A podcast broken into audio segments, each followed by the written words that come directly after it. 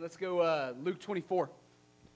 Luke chapter 24. If you don't have a Bible, we'll have the text up on the screens behind me in just a little bit. Uh, we also have some physical Bibles scattered around the room, the little racks underneath the seats.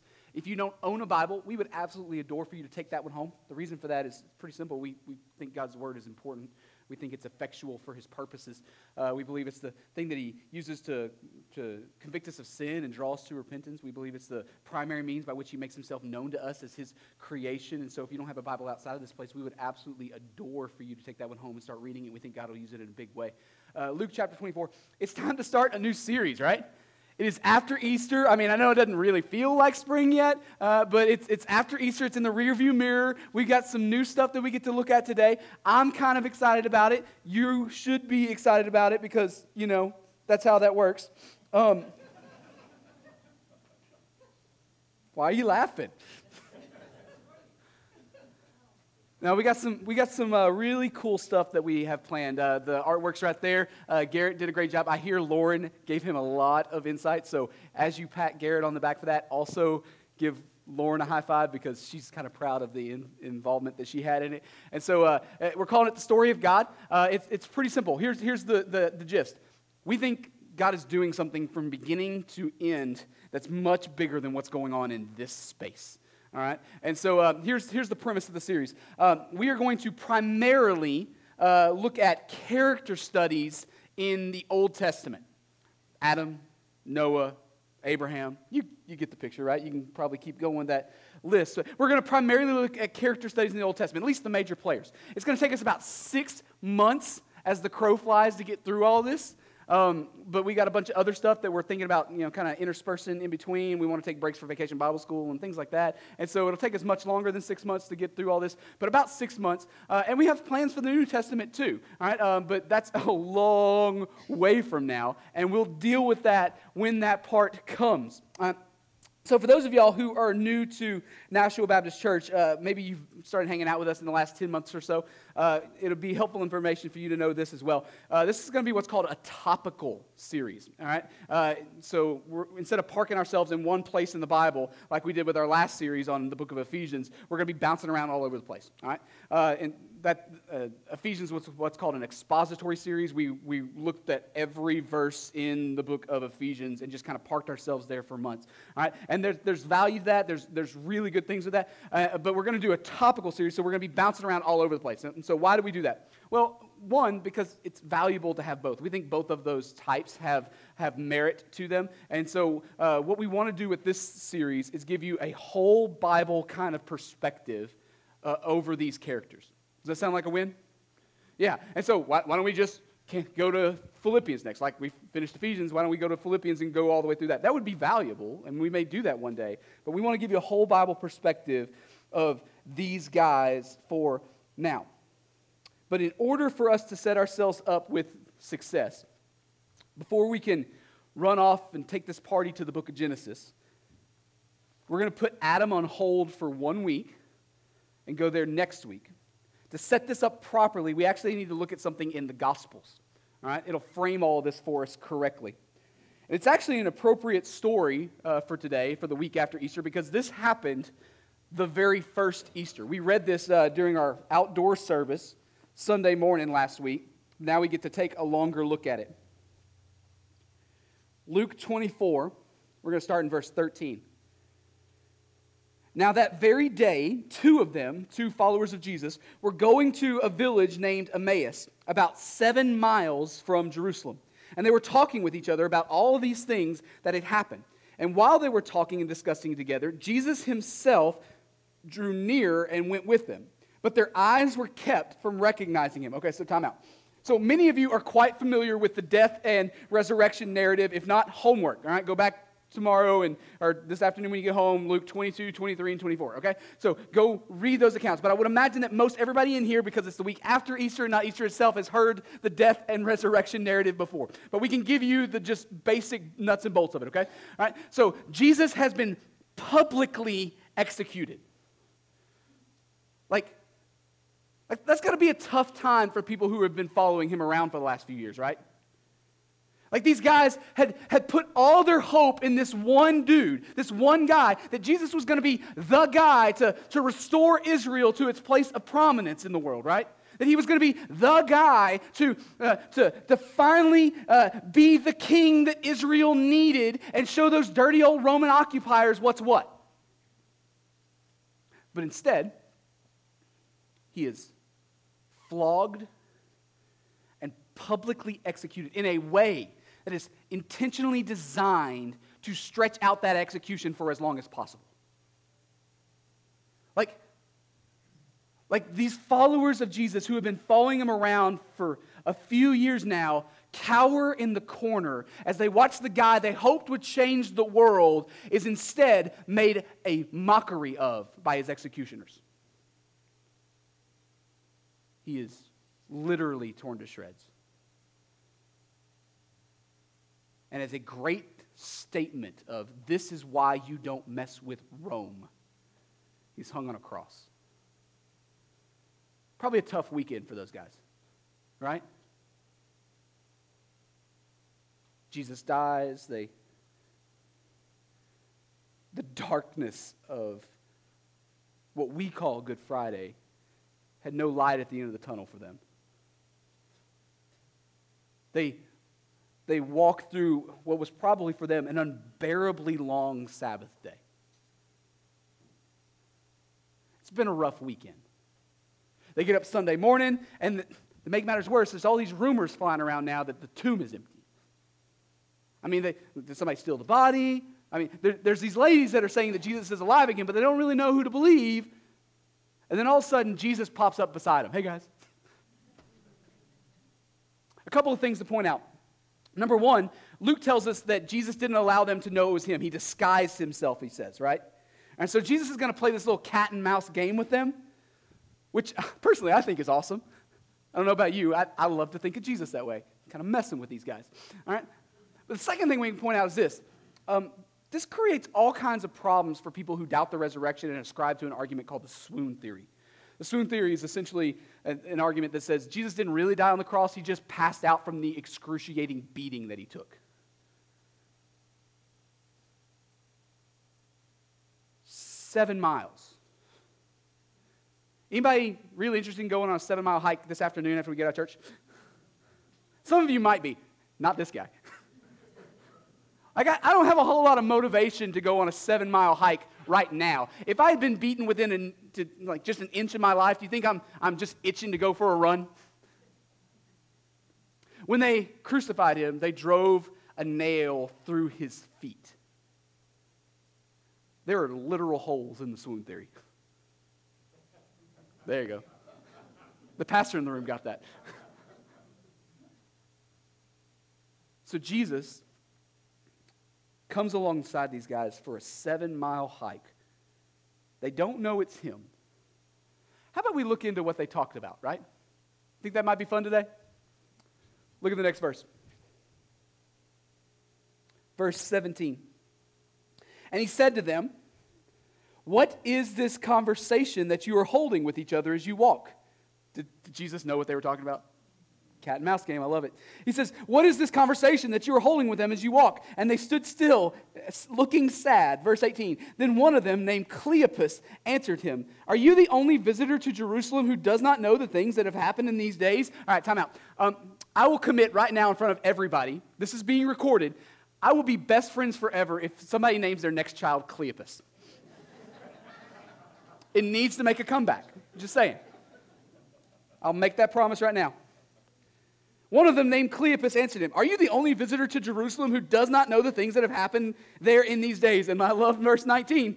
And he said to them, What things?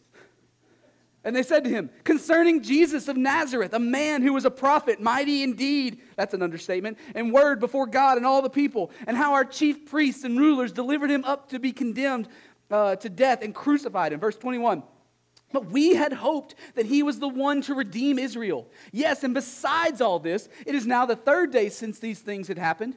Moreover, some of the women in our company amazed us. They were at the tomb early in the morning, and when they did not find his body, they came back saying that they had even seen a vision of angels who said he was alive. Verse 24 Some of those who were with us went to the tomb and found it just as the women had said, but him they did not see. So these two guys run down all of their problems. Like they just unload on Jesus, the guy they apparently don't recognize, all of their heartache, right? And Jesus just kind of kind of lets them do it, right? He just kind of listens quietly for a moment. I think most of us would probably think that the next step from gentle, loving, sweet, compassionate Jesus would be to like reveal himself and calm all their fears. Right? Isn't that the picture we kind of want of Jesus? Oh, no, no, no, guys, it's okay. Here I am. Look, what does verse 25 say? And he said to them, O foolish ones and slow of heart to believe all that the prophets have spoken, was it not necessary that the Christ should suffer these things and enter into his glory? Okay, so I'm not sure if you picked it up in the tone. That ain't gentle, right? He calls them foolish and slow of heart. Can I give you Texas translation for that? Bless your heart. I'd give you the New England translation, but we're recording this and there's a lot of curse words in there. right? The implication from Jesus here is that they should have known better. They should have known better. And that they just read their Bibles a little more carefully, a little deeper, they wouldn't be having this little existential crisis they're having right now. That's what Jesus is saying. If, if you had believed what the prophets had spoken, we wouldn't be talking about this right now because we'd be on the same page. Jesus isn't gentle here, it's actually kind of matter of fact. Look at 26 again. Was it not, what's that word? Jesus uses the word necessary. So follow me here. The Old Testament doesn't simply hint that Jesus would come and he would die and he would rise again. It's not even a strong enough statement to say that the Old Testament promises that Jesus would come and would die and would rise again. The Old Testament teaches that this had to happen. It was a requirement to happen. That salvation does not happen without this occurring.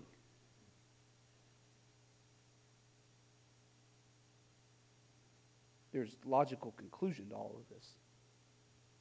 So let me walk you through something that a lot of people don't seem to understand. The cross was not an accident. Like, I think a lot of people put it in that category, right?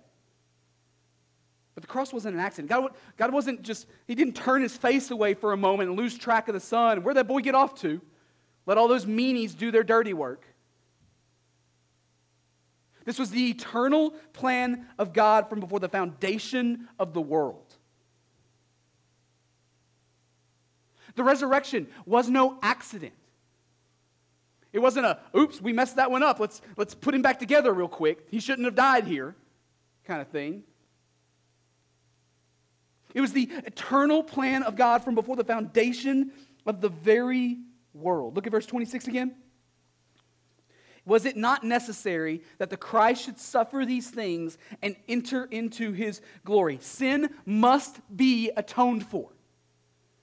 And God wasn't sitting around waiting for us to do it and then go, oh, I guess I better help him out.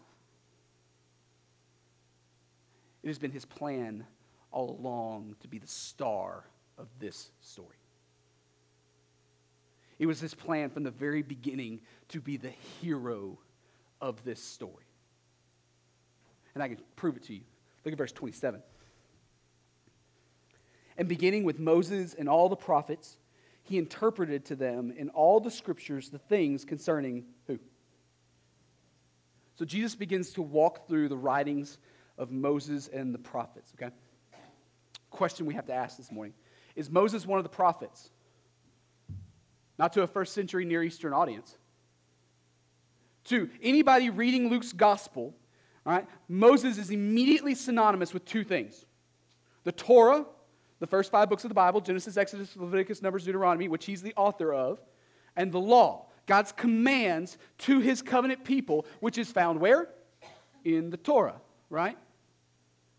So, with the Torah, you get the, the story of the patriarchs, the history, the early history of God's people. And it, and it tells you how, how sin has wrecked every good thing and, and how God is redeeming and raising up one family to be the family that brings blessing to the rest of the world. And so, we get that story in the, the Torah. And then we, we got God's law, right? Charlton Heston goes up on the mountain and he brings down tablets made of stone with Ten Commandments on them, right?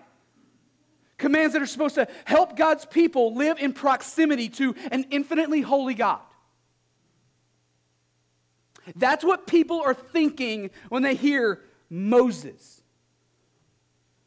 So to read verse 27 correctly is to say, yes, Jesus is talking about the prophets here.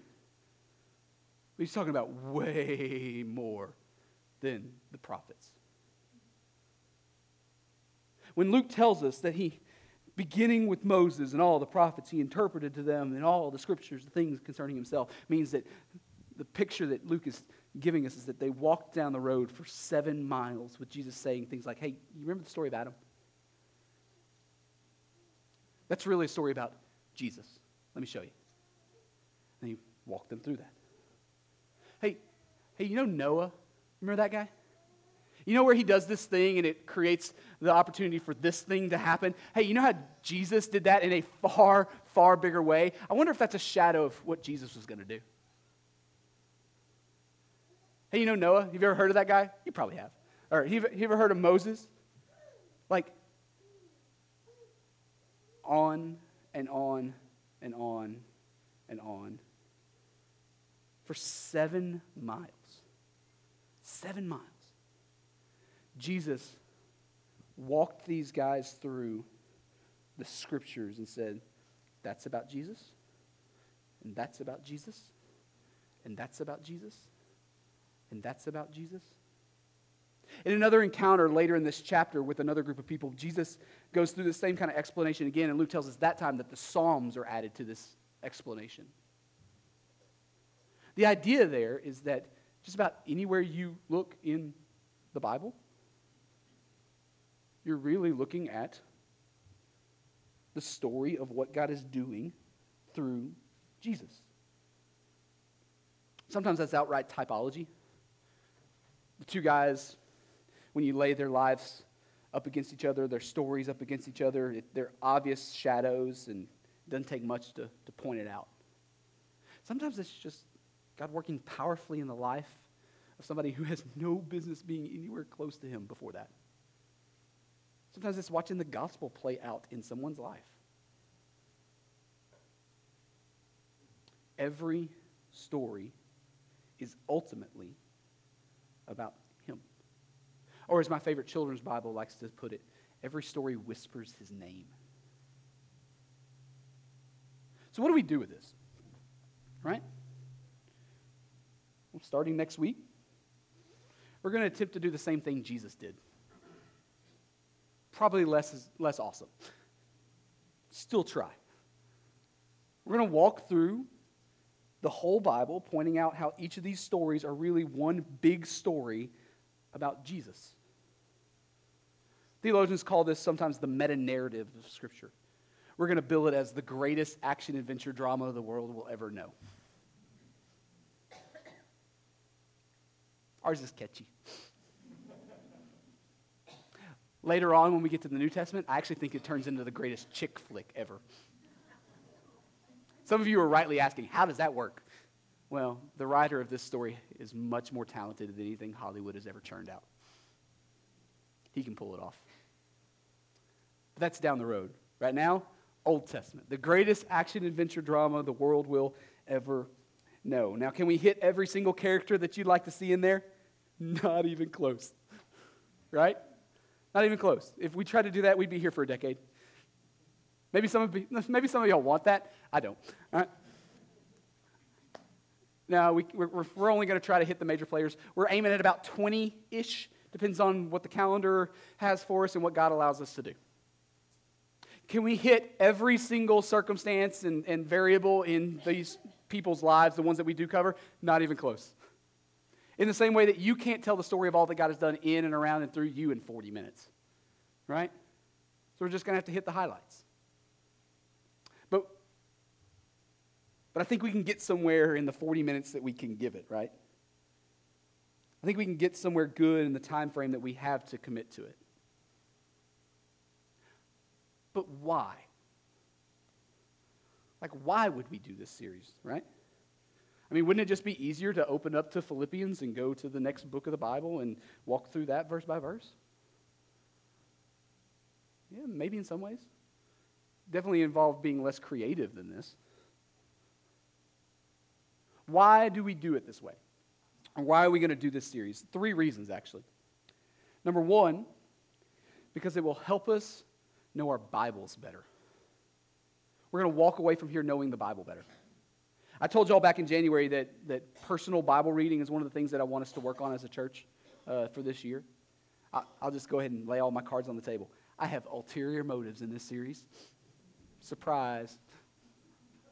I have every intention, every intention of using this series to excite your hearts for good things. I mean, can we be honest? One of the reasons people don't have personal Bible reading discipline is that because they feel like the Old Testament is this big, complicated thing and they're, they're, they'd rather just stay away from it. That, that may not be everybody's excuse, but it is for some. I want to use this series to give you lenses for these stories that take you well beyond moralized tales. I want you to fall in love with the Old Testament through this. That's reason number one. It'll help us know our Bibles better. The second reason is that it will help us know the gospel better. The gospel has depths to explore that go far deeper than we can ever begin to flesh all the way out. But it might be valuable to see how the gospel worked in the lives of people in God's story long before us. Think that might be a good thing? think it'll help us see and understand and make sense of the gospel better to see how God worked in and through the lives of the faithful long before us? And some of you may be asking, but those guys all lived before Jesus. How does that work? They didn't know Jesus, they didn't know the gospel. They kind of did, in, in a way. Because they are saved the same way we are saved. They just looked ahead instead of backwards. And if that's a new statement to you, you need this series as much as anybody else does. But we'll get there. We're going to do this because it helps us know our Bibles better. We're going to do this because it helps us know the gospel better. And here's the third reason I think this series will help us know our God better. I think this series will help us know our God better. Let me say it unequivocally. We want everyone in this room to know Jesus.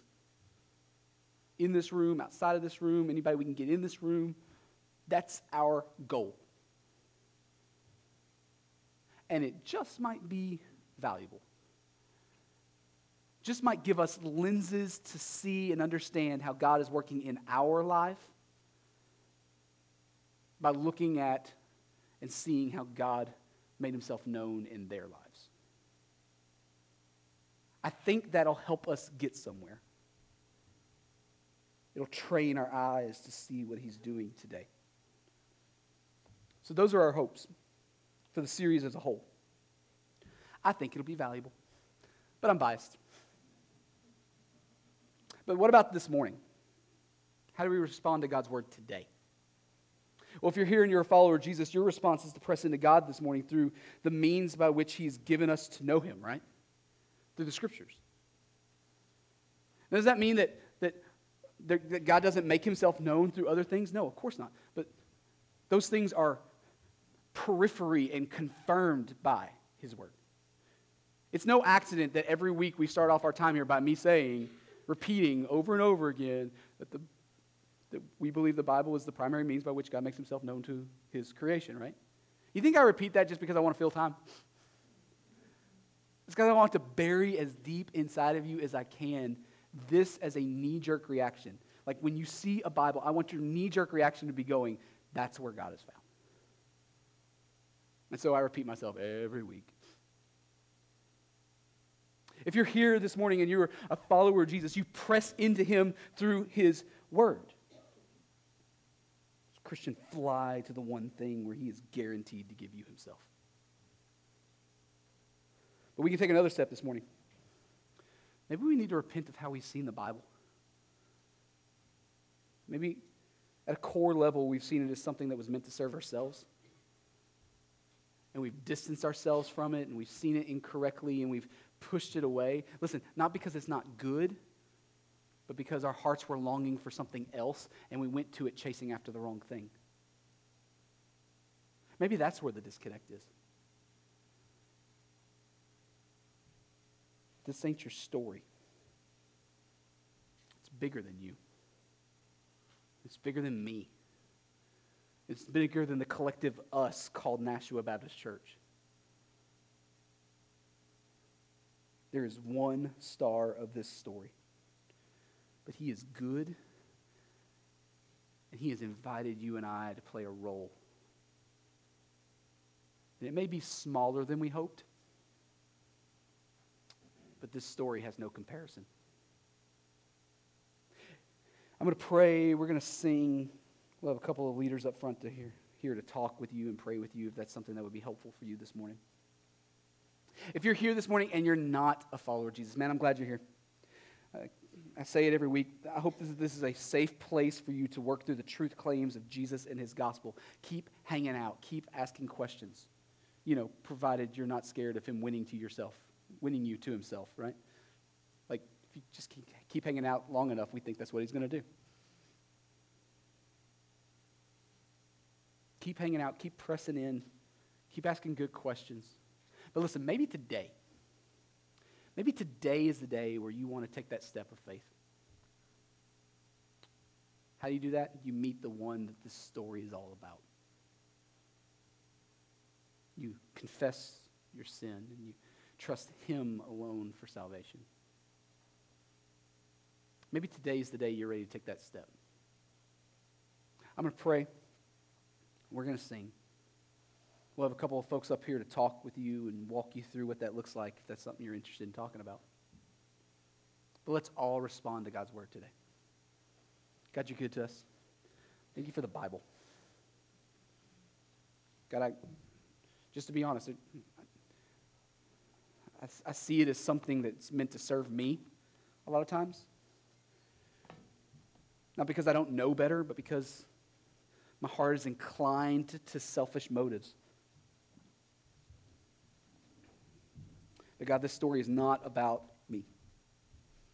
You are the star.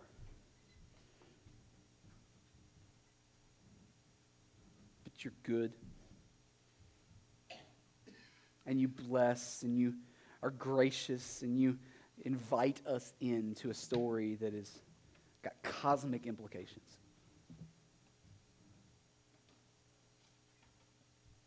God, would you help us to see you on every page? May we find you in the scriptures. God, for those who don't know you yet, would you use the scriptures to open yourself up to them? Reveal yourself to them. Change people today. Draw people to yourself this morning. As we sing and as we respond, would you save people? God, we love you. In your name we pray.